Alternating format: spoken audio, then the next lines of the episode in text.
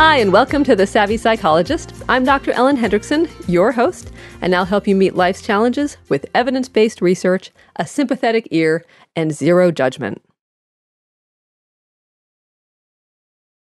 This week on The Savvy Psychologist, I am delighted to welcome my first ever guest, Dr. Lisa Miller. And what a first guest to snag! Dr. Miller is a professor of psychology and education at Columbia University Teachers College and the director of the Spirituality Mind Body Institute. Next month, she'll release a fantastic new book called The Spiritual Child The New Science on Parenting for Health and Lifelong Thriving. So, as a researcher, Dr. Miller has accomplished an extraordinary feat. She studies spirituality, and she's taken this undefined and elusive topic and made it not only understandable, but applicable. It's spirituality ready for action. So, today we're in for a treat. We'll ask Dr. Miller six questions about encouraging and supporting spirituality in our kids. So, Dr. Miller, thank you so much for being on the show oh, today. Terrific to be here with you, Dr. Hendrickson. Fantastic. Okay, so let's get right into it. So, to, to start off, so we often hear spirituality defined simply as not religion, as in, I'm not religious, but I'm spiritual. So, if you can, let's get everyone on the same page. How do you define spirituality? That is really the cornerstone of the spiritual child. Spirituality is in our birthright, it is a natural capacity in every single one of us, just like we have a natural cognitive endowment, a natural physical or emotional endowment. So, too, we are born with a natural capacity for spirituality, by which I mean a sense of connection to something bigger that is guiding and loving and good. For some people, it might be by the name of God, Allah, the creator.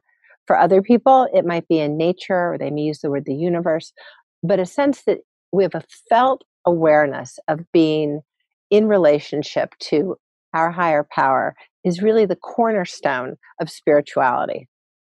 Okay, so it sounds like spirituality is innate in all of us. It so, is, and, yet you you raise a very important point that spirituality can be embraced and cultivated mm, mm-hmm. Through religion, but it doesn't need to be. For many people, spirituality is very much experienced through their family faith tradition, but for many other people, spirituality exists outside of religion, and they may feel spiritual in nature or among their family or with other people. Spirituality, both groups are spiritual. Yes, and so so you mentioned um, like being out in nature or being with a family group, and so in in uh, an increasingly secular world, uh, what what do kids gain from learning spirituality, or or since it's innate, maintaining their natural spirituality? So why is it important for kids in particular to be spiritual? For nearly two decades, I've investigated spiritual development in kids, both in our natural formation and as a resource for thriving and as highly protective against suffering. And it turns out that there really is nothing known to the medical or social sciences as profoundly helpful for kids as a core spirituality. Okay. So let's think about the families for a moment. So many parents these days have either perhaps rejected the religion in which they were brought up, or maybe were raised without a faith tradition. So, how can parents who are spiritual but not religious guide their children? And what do you recommend for parents who are less than comfortable with religion? So, for every single parent, it is well within our wheelhouse to teach our children to speak and to teach them the names of the world around us, to an apple or a banana when they're young, and as they get older, to label feelings. Well, so too, we can jump right in and give spiritual names to our experiences and feelings that are of great significance. We can say, This sunset makes me feel this deep, sacred feeling. Or when I am with you and the family around the table, I just feel it's very, very special. There's a sense of our sacred family here certainly with the birth of a child, there's a sense of spirituality that can be given that name or whatever name the family's comfortable with right there in the moment for the older siblings. So it sounds like uh, there's a teaching of a spiritual vocabulary or helping children become fluent in spirituality, as it were. I think that's a wonderful place to start. It's so natural to simply run a narrative on our own daily lives because we're already doing it as parents there's other ways too. I mean, for instance, we can help a child learn the inner landscape of their spiritual life, we can use words like, What does your spiritual compass say? Or what does your higher self say? In a way that's age appropriate for a young child or a middle school child and eventually a teen. I love that concept. Uh, there's of the spiritual compass. And then in your book, also, I also love the concept of ceiling ethics. So, trying to model for children high ethical standards through which we can connect to one another or to a higher presence. Can you give some examples of how we can demonstrate ceiling ethics in everyday Absolutely. life? So I, I'm thrilled that you keyed into that point. I think that simply staying out of trouble is not much of a way to live. That's the floor ethics you respond to. Sure. Yeah. That's right. And that it's possible for parents to help envision a higher way of living, pointing that out in our daily lives when we live up to it and when people around us live up to a higher standard of contribution, a higher standard of care. For instance, if I get into a snag with the barista at Starbucks, I can walk off in a huff, or I can go back with my child by my side and apologize and say, I'm so sorry. I was edgy and that was my fault then turn to my child and see, say, you know what? Sometimes even people who try to live up to spiritual values falter. I really blew that one. But what we can do is fix it. So, daily exchanges can be repaired and narrated to our child as living up to a higher standard of care for one another. Another example if you see someone on the street, a homeless person, go with your child, buy the food, walk back to the homeless person, and give it to them. Let your child be the agent of contribution. Let your child have that extraordinary feeling, really the spiritual feeling of contributing to other people's lives. These are all opportunities in front of us every day as parents to show that life can be much more than simply our own scope of success, our own scope of fulfillment, but that really there's a higher bar and your child will very quickly be excited to help build that with you. Yeah, so it sounds like it's not only the the didactic; it's it's not only teaching kids to be spiritual, but it's also modeling that for them as well. And as so, you're saying, let them let them come up with their own great ideas. Yeah, absolutely. So there's another concept um, in the book that I also really admire, and that's your concept. ugh, let me back up. So there's another concept in the book that I also really admire, and that's your concept of a field of love. So, from what I understand, so connecting with a larger community in which your child can learn and grow spiritually. And it it sounds like, and correct me if I'm wrong, that this can be almost any loving group. So, extended family, fellow members of a religious institution, a close knit community, any loving group of people. Can you talk more about the importance of a field of love for growing children's spirituality and also how to build one? The field of love is the human relationship plus the sacred presence through that relationship. So, okay. the relationship between, say, a grandparent and a grandchild, there's this deep sense of love that is so profound and unconditional. It is the very same taste of the ultimate love, the love of the Creator, the love mm. of the sacred presence that feeling for the child is oftentimes interchangeable. Um, a young adult will say something like, My grandmother, she loved me. I mean, she loved me so much. So when I think of God, it's sort of God and my grandma all rolled up into one. Hmm. That's how profound the feeling is. Now, what I like about the field as the model for this fusion of sacred love and human love is that it's open and inclusive there's room in the field for truly a dedicated, loving babysitter, an adoring teacher, a mentor, a cousin who factors into our lives in a profound way.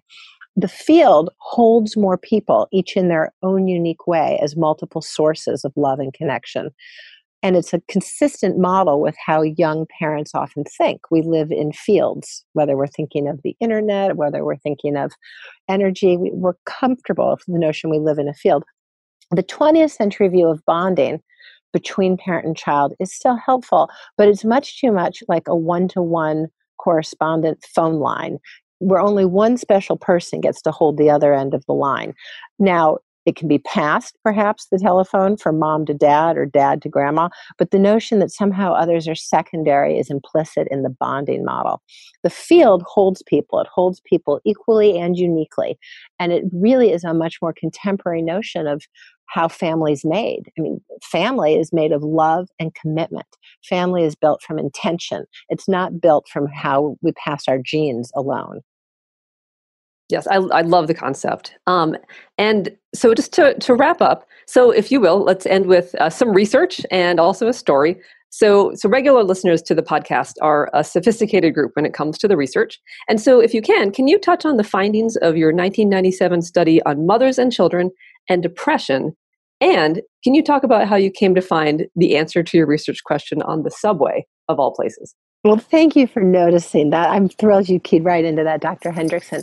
In 1996 and 1997, I'd been grappling for some time from the perspective of epidemiology on how spirituality takes hold in a child and may be a source of thriving or resilience.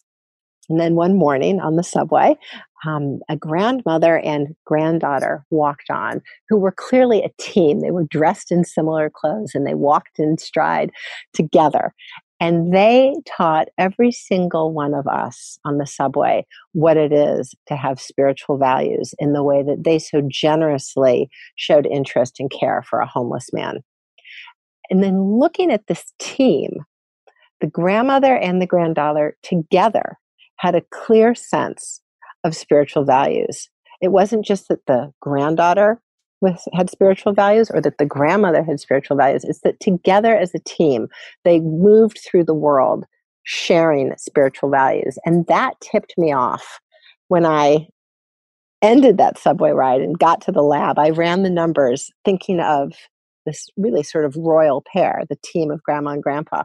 And what I found was that when spirituality is passed through the generations, it is a far greater resource than when it lives in any single person alone operationally, what I did was I looked at concordance of spiritual life between parent and child.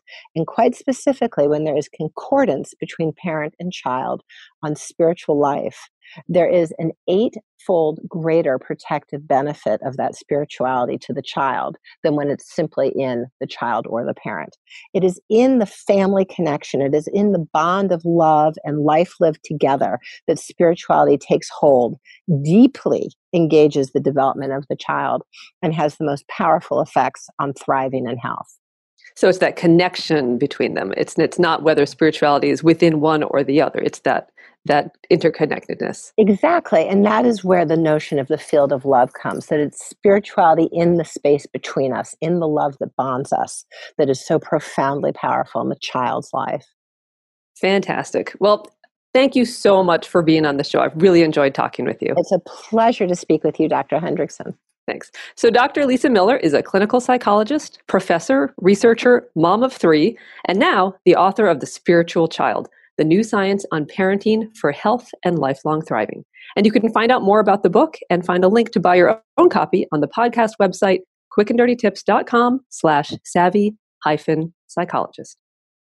If you've learned something from a Savvy Psychologist episode, let me know by subscribing.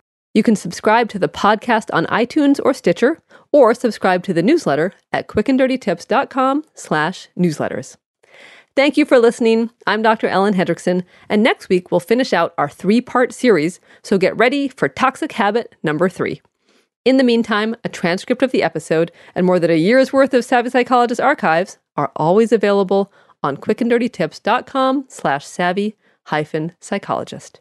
Of course, the Savvy Psychologist is strictly for informational purposes and doesn't substitute for mental health care from a licensed professional. Thank you again. I'll see you next week for a happier, healthier mind.